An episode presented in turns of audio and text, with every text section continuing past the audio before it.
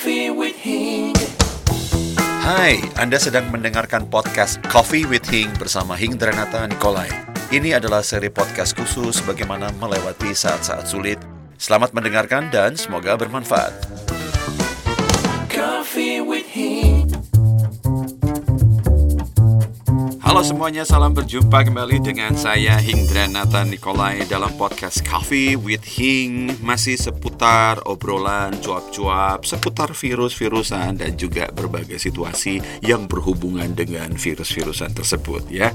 Nah, kemarin pada saat saya sedang bongkar-bongkar berbagai koleksi buku-buku saya, seperti Anda pada umumnya mungkin sekarang juga saatnya untuk bersih-bersih lemari ya. Di samping kita berusaha untuk tetap produktif, ada momen-momen di mana Anda tiba-tiba melihat sesuatu yang selama ini Anda tinggalkan, dan bagi saya adalah koleksi-koleksi buku saya mungkin selama ini sudah tidak saya sentuh lagi, dan sambil saya menata, sambil saya melihat-lihat kembali, dan muncul sebuah gambar ya, karena kehidupan saya berputar seputar sains, fisik dan sejenisnya.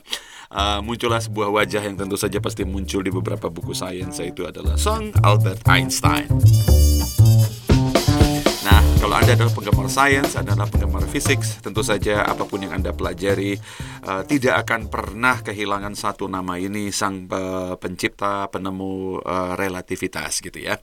Nah, yang menarik setelah saya lihat wajah ini adalah saya teringat langsung beberapa quote-quote beliau. Jadi salah satu cara kita memahami seperti apa berpikirnya seseorang, strategi berpikir adalah melalui untaian ucapan-ucapannya tentu saja. Dan saya adalah penggemar strategi berpikir dari orang-orang pintar, dan terutama saya penggemar koleksi-koleksi dari kata-kata orang pintar yang Anda sudah tahu mungkin sebagai istilahnya quotes gitu ya. Karena ini bisa kita jadikan sebagai internal dialog ya. Jadi kalau Anda adalah pembelajar Neuro Linguistic Programming, Anda tahu berbagai quote-quote, Anda bisa gunakan itu untuk melakukan self dialog, internal dialog, terutama mengadvise diri sendiri ya. Ingat baik-baik, ini bukan untuk mengadvise orang lain, karena kadang-kadang saya menemukan bahwa quote-quote yang Anda temukan entah di berbagai sosial media bukan untuk mengadvise diri sendiri, tetapi untuk nyindir teman-teman gitu ya. Jadi kalau Anda temukan ada quote yang bagus, saatnya untuk nyindir teman-teman, Anda posting, Anda share dengan seolah-olah itu adalah kutipan bijaksana, padahal untuk nyindir teman-teman. Nah, yang saya temukan jauh lebih berguna para sahabat sekalian adalah menggunakan quote-quote ini untuk mengadvise diri kita, terutama dalam melalui challenging time, terutama dalam melalui situasi di mana kita butuh encouragement. Dan cheerleader terbaik untuk diri sendiri adalah diri sendiri, dan coach terbaik adalah diri kita sendiri, mentor terbaik diri kita sendiri. Nah, dari mana kita mendapatkan bahan untuk mentorship diri sendiri? Dari kata-kata bijak tersebut, skill-skill ekstra, sumber daya tambahan, dan selalu membantu kalau kita bisa mengakses berbagai cara berpikir orang-orang pintar melalui kata-kata bijaksana mereka. Nah, Einstein adalah salah satu orang yang menurut saya kata-kata bijaksana itu very simple, straight to the point. Dan kadang-kadang kalau Anda membaca sebuah kata bijaksana, langsung Anda tidak ingin melihat kata-kata bijaksana tersebut ya, karena berbagai alasan, entah menyinggung Anda, menyindir Anda dan sejenisnya. Atau kadang-kadang begitu Anda lihat sebuah kata bijaksana, Anda langsung pura-pura tidak melihat, karena mungkin dia berbicara mengenai kenyataan yang coba untuk Anda hindari. Jadi Einstein salah seorang yang kata-kata bijaksananya memberikan efek-efek seperti itu bagi orang-orang yang tidak senang berpikir ya. Dan bagi yang senang berpikir, kata-katanya itu adalah sangat-sangat merdu ya. Saya share beberapa kata-kata bijaksana dari Einstein yang saya anggap mudah-mudahan bisa membantu kita untuk mengadvise diri sendiri ya, memberikan bisik-bisik penguatan kepada diri sendiri dalam momen-momen seperti ini ya. Nah, yang pertama, yang ini salah satu favorit saya ya. Einstein mengatakan bahwa yang menghalangi learning saya, yang menghalangi saya untuk belajar lagi adalah my education. Jadi ini simple, straight to the point. Yang menghalangi kita untuk belajar hal-hal baru adalah edukasi kita. Hal-hal yang sudah pernah kita pelajari, kita dalami, kita mahiri, yang kita anggap bahwa that's us gitu ya. Inilah saya dengan berbagai kemahiran, keahlian saya di bidang saya, kepakaran saya dan sejenisnya. Dan ini justru yang menghalangi kita untuk learning something new. Jadi anda tahu bersama, kita tahu bersama bahwa situasi seperti sekarang ini membuat kita kehilangan berbagai kebiasaan, ya. Hal-hal yang biasanya kita lakukan secara rutinitas dengan begitu nyaman, very very comfortable, ya. Kita ke kantor, kita melakukan berbagai activity, entah kita di rumah juga berbagai activity. Saya bebas untuk melakukan apapun, kemanapun, ya. Bahkan bisnis kita pun lancar dengan cara yang kita sudah kenal, kita sudah tahu, prosedur yang kita sudah tahu, rutinitas yang kita sudah lancar dan lain-lain. Nah sekarang most of it, kebanyakan itu harus kita stopin gitu loh. Dan untuk beberapa orang this is shocking moment, karena begitu kita berhadapan dengan situasi begini, kita harus menghentikan most of it. Dan ada yang langsung saja terdiam, duduk di rumah dan tidak berbuat apa-apa selain mengupdate informasi-informasi yang justru lebih menakutkan lagi, dan akhirnya malam lebih melumpuhkan gitu ya. Nah, inilah yang menghalangi kita, edukasinya kita, education kita, ya. Hal-hal yang pernah kita pelajari dan kita mahiri, habit-habit kita dari masa-masa sebelumnya, entah di profesi, ya, entah di perseorangan, dalam relationship, aktivitas daily, di masyarakat, di rumah, dan lain-lain. Semuanya sekarang terganggu dan kita harus mengganti rhythm, kita harus mengganti pola, kita harus mengganti cara-cara, cara berbisnis, cara bekerja, ya, everything. Nah, ini memberikan pembelajaran baru. Dan perhatikan, kalau kita menolak belajar hal baru, it is not because, ini bukan gara-gara kita nggak bisa, dan bukan gara-gara ini tidak cocok dengan kita, tetapi ini karena edukasi lama kita, hal-hal yang sudah pernah kita pelajari sebelumnya, hal-hal yang kita sudah mahiri sebelumnya, telah membentengi kita untuk crossover, ya, untuk belajar hal-hal baru lagi. Nah, saya menemukan ada beberapa orang yang bilang, iya, saya sudah 40 tahun di bisnis ini, di industri ini, di pekerjaan ini, dan saya tidak mau sia-siakan. Mending saya menunggu 2-3 bulan situasi akan normal kembali, lalu saya melakukan lagi pekerjaan-pekerjaan normal saya. Dan it's a choice, you can do it as well. Bukan berarti Anda harus melakukan suatu hal yang berbeda. Maybe you must, but it's a choice anyway. Ya, ini adalah pilihan gitu ya. Nah, karena itu kalau first step begitu Anda menemukan keengganan, ya, ketidakmampuan, ketidakmauan, coba question dulu, ya. Question bukan soal apakah saya tidak bisa.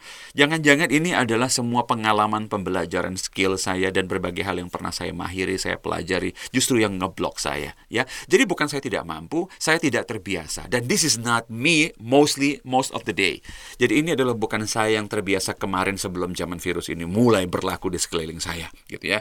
Dan terutama ada yang bilang bahwa iya ya sangat tidak nyaman dan tidak enak. Of course it's not. Kalau Anda berbicara mengenai comfort zone, kita semua berada sekarang dalam discomfort zone. Dan selamat tiba, selamat datang di luar comfort zone Anda. Dan this is the time.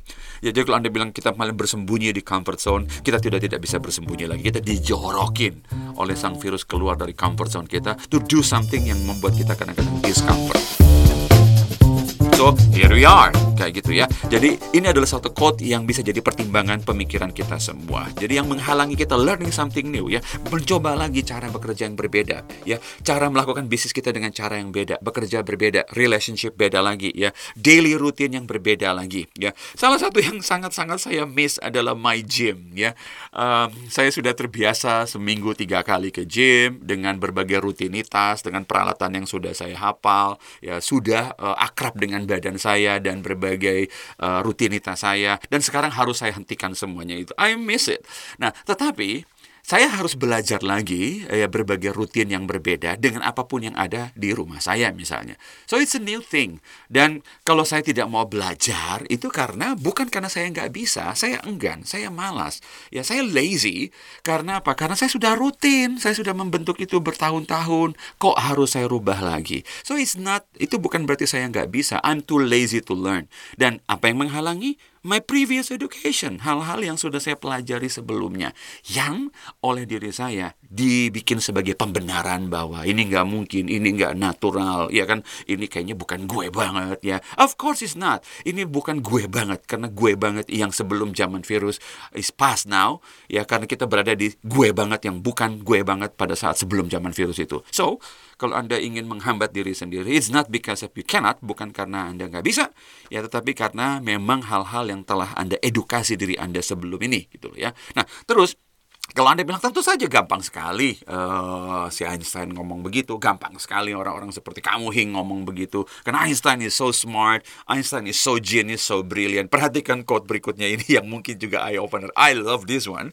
Ya, saya tidak lebih smart dari siapapun. Saya hanya bertahan mengurusi masalah itu jauh lebih lama. What's the point? Maksudnya apa? Dia tidak mengaku diri lebih pintar. Cuma dia lebih punya determinasi to solve the problem longer.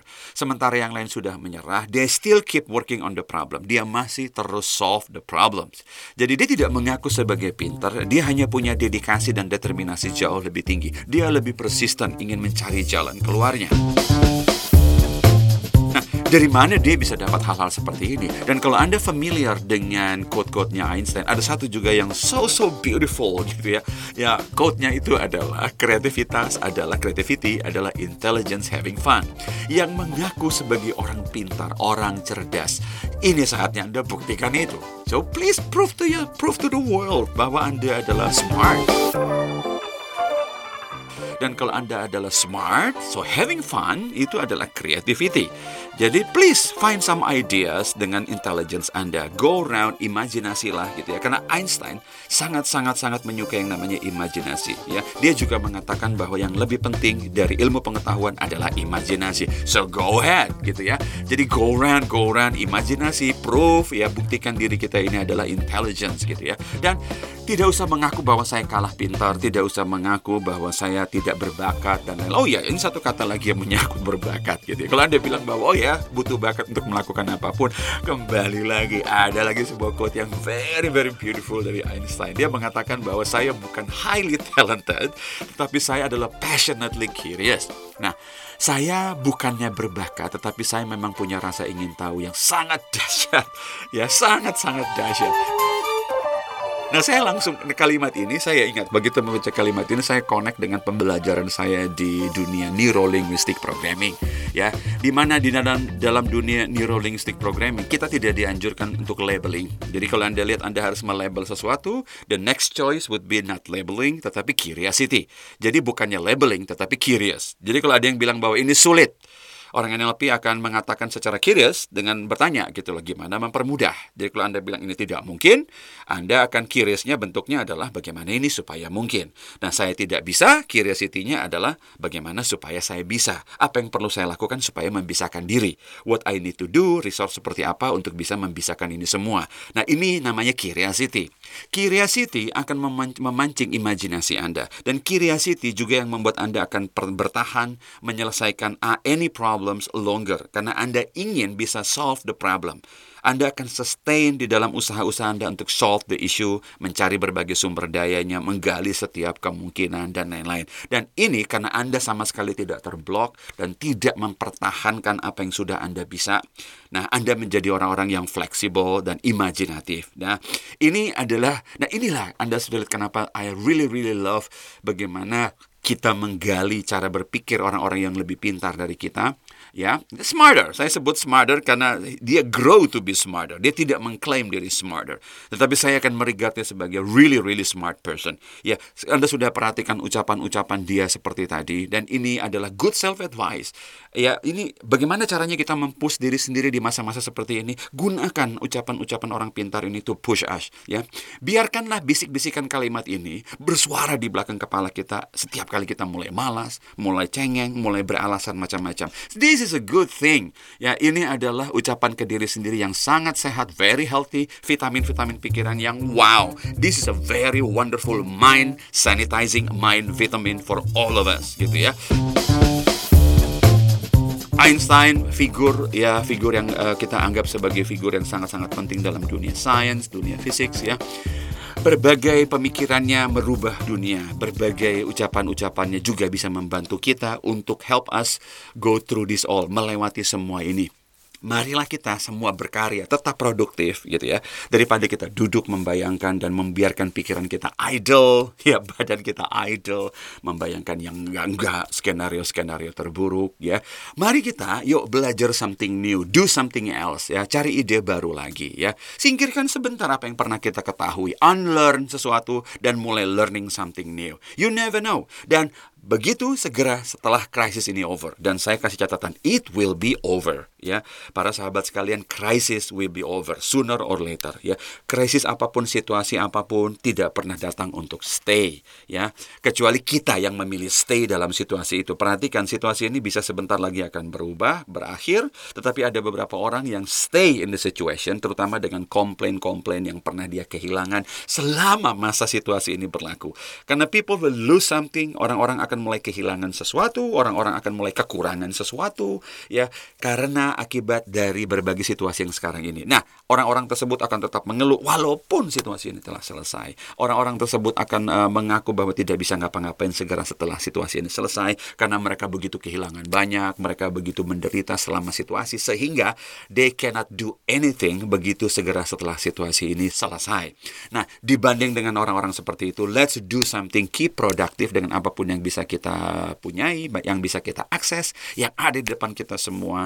Mari kita belajar sesuatu yang baru lagi. Cari ide, find ideas, okay? Putar otak, bermainlah dengan intelijensia kita, ya. Dan kalau Anda mengatakan bahwa oh my god, ternyata saya stuck, ya sudah, carilah berbagai resource untuk Anda pelajari. Resource tersedia secara masif, secara wow, lautan informasi tersedia di depan Anda. Karena sekarang Anda berada misalnya di rumah, di kantor, ya, Anda punya akses begitu banyak karena Anda sekarang tidak terlalu dikejar-kejar oleh pekerjaan seperti biasanya, most of us anyway, karena ada beberapa saudara-saudara kita di luar sana, di garda depan terutama, highly respect dan highly appreciation untuk mereka semua, para dokter, perawat, ya, security, driver, dan orang-orang yang berada di garda depan untuk defend us, highly appreciation. Mereka yang terus aktif, ya, mereka yang tiap hari 24 jam terus memperhatikan kita semua dan merawat kita semua. Selain mereka-mereka ini, kita dituntut untuk membantu mereka dengan working from home. Yang bisa kita lakukan adalah keep active, ya, terus produktif, do something, ya, either to help them dengan beberapa cara, dan juga to help us, help our business, help our family. Dan jangan biarkan edukasi kita sebelumnya menghambat kita untuk learn something else, ya, gitu ya.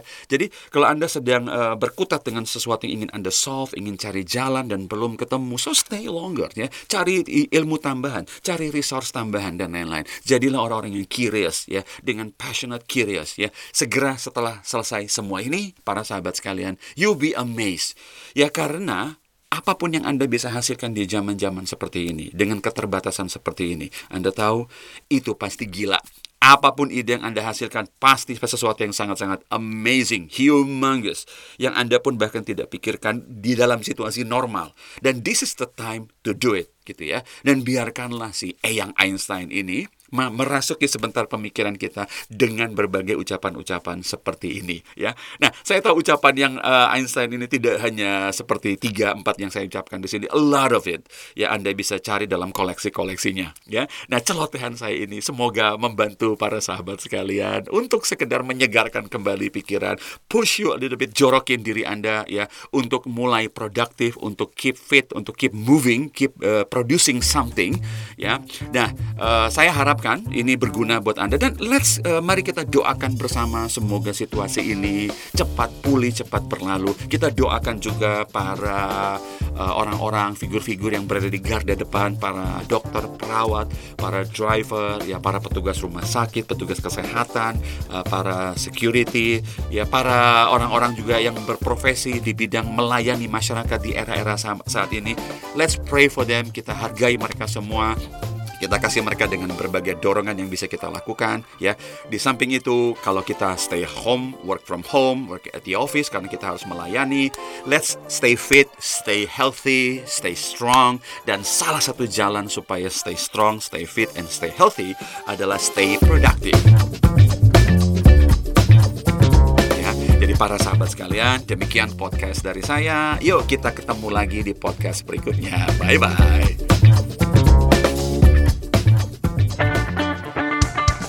Terima kasih telah mendengarkan podcast Coffee with Hing bersama saya, Hyeng Dranata Nikolai. Semoga bermanfaat dan sampai jumpa di podcast berikutnya.